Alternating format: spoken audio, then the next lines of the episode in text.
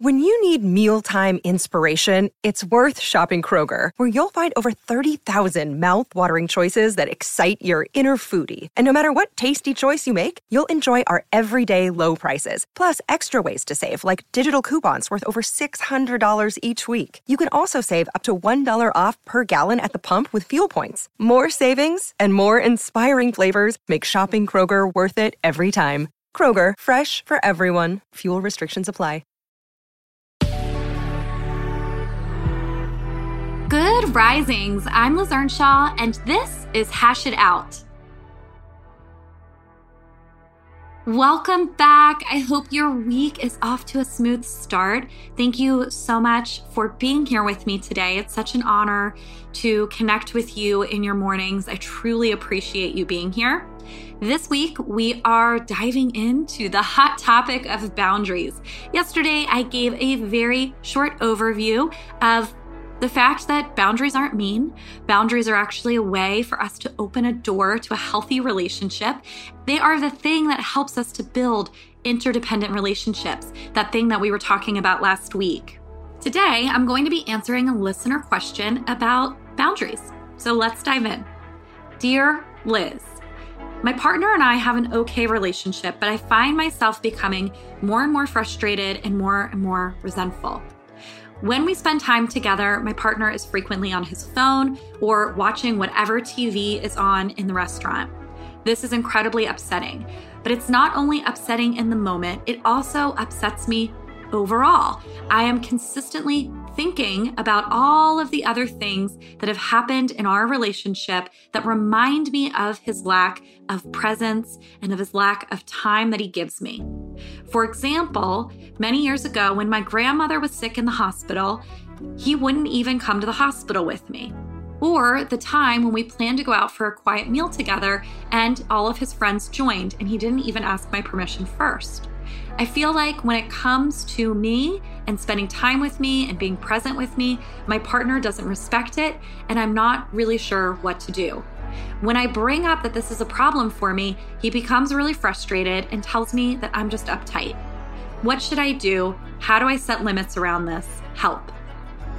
You are absolutely not alone in this type of interaction. As a couples therapist, I hear about these interactions a lot, and if I was working with you in couples therapy, there would be so many things I would explore with you, with your partner. There's probably so much that underlies this and a lot that we could do to increase intimacy, affection, connection. And some of that would be your partner's individual work, and some of that might be your individual work, and a lot of it would be relational.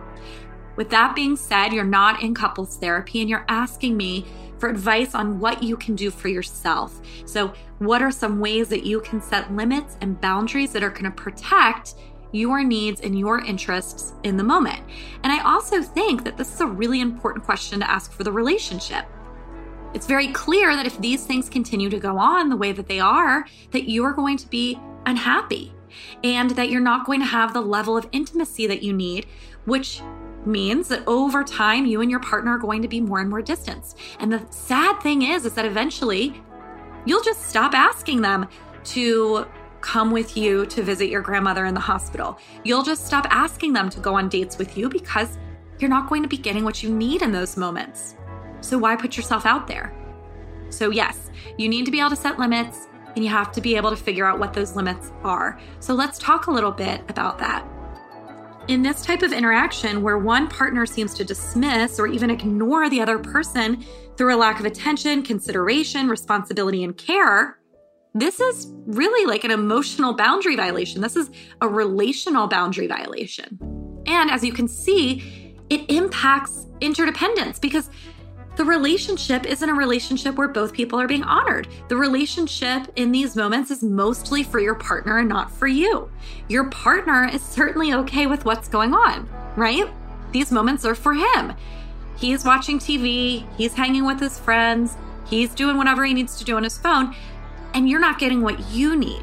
And I think right now it feels like your only two options are just to like sit back and be quiet and not say anything about it, but to be fuming inside or to say something and to have your partner shut you down, get upset. Either way, the evening ends up sucking for you. And so it sounds like often what happens is that you choose the path of making sure that it only sucks for one of you and it ends up being you, right? And your partner ends up doing what they want to do. And that's just, it's not fair. And as you've mentioned, it's going to cause a ton of resentment. Without boundaries in our romantic relationships, one person will likely become self sacrificing while the other becomes blissfully unaware of how much they're taking. Neither is going to feel deeply connected because boundary violations create resentment and disengagement. Okay, so here comes the hard part. I've just validated everything you're going through. And I'm saying to you, it's not right, it's hard, it's unfair. All of that is true. And unfortunately, you're going to have to figure out how to communicate about this, recognizing that your partner might not respond well. And what can you do to manage that within yourself? It is really, really hard to set a boundary with someone who's being stubborn. That's the reality. Unfortunately, you're going to have to do it. If you don't, then you're going to choose to be passive, which means that you're saying, I'll be uncomfortable so that you're not. If you do it, but you're aggressive and you're trying to make them uncomfortable, that's going to be a problem too, because you're not going to get your need met. So you have to work on coming from a neutral place, being able to express very clearly what it is that you need and what you expect. But you also have to be able to know for yourself and also express what are you going to do if the boundary isn't respected. So, for example, if you say to your partner, hey, next time we're on a date, it's really important to me that we put our phones away. I need your attention. And if that can't happen, I end up feeling really sad, resentful, distanced from you. Now, let's say that your partner responds by saying, What? I'm not doing that. That's ridiculous. I should be able to be on my phone. You have to know what you're going to do. So instead of getting stuck in the power struggle, what do you say back to that? Okay, honey, you know what? That's fine. You're allowed to choose that. And if that's the case, I genuinely don't want to go on a date where we're spending a lot of money and I feel disconnected the entire time.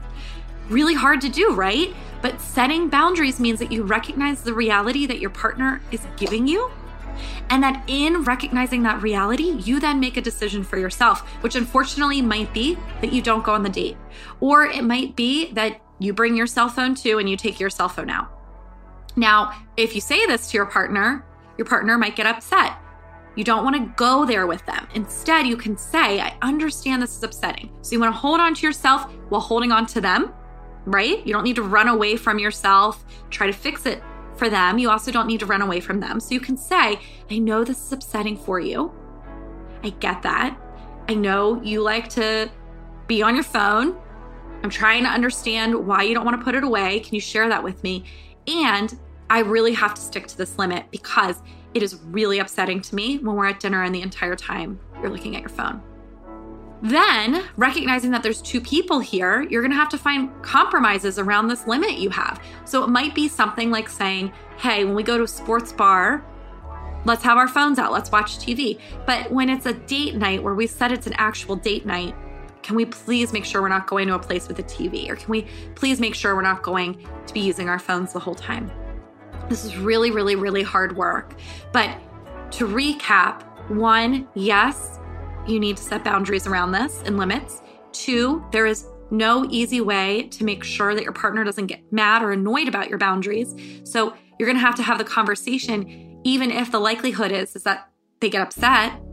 Three, in that conversation, you have to let them know what you need and what you're feeling. And four, you have to know what you're going to do if they're not able to honor that. And five, you have to be willing to compromise so that you can both get what you need in the moment. Thank you so much for joining me today. It's always such a pleasure to share relational gems with you. This is my passion. And if you're listening, I'm sure it's something that you feel passionate about as well.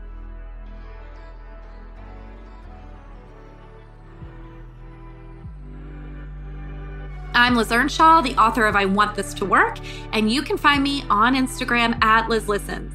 Thank you for listening to Good Risings. If you enjoy this podcast, please let us know by leaving a review. We love hearing from you. Until next time, love on your loved ones. And when that gets hard, tune in to me to learn how to hash it out. Good Risings is presented by Cavalry Audio.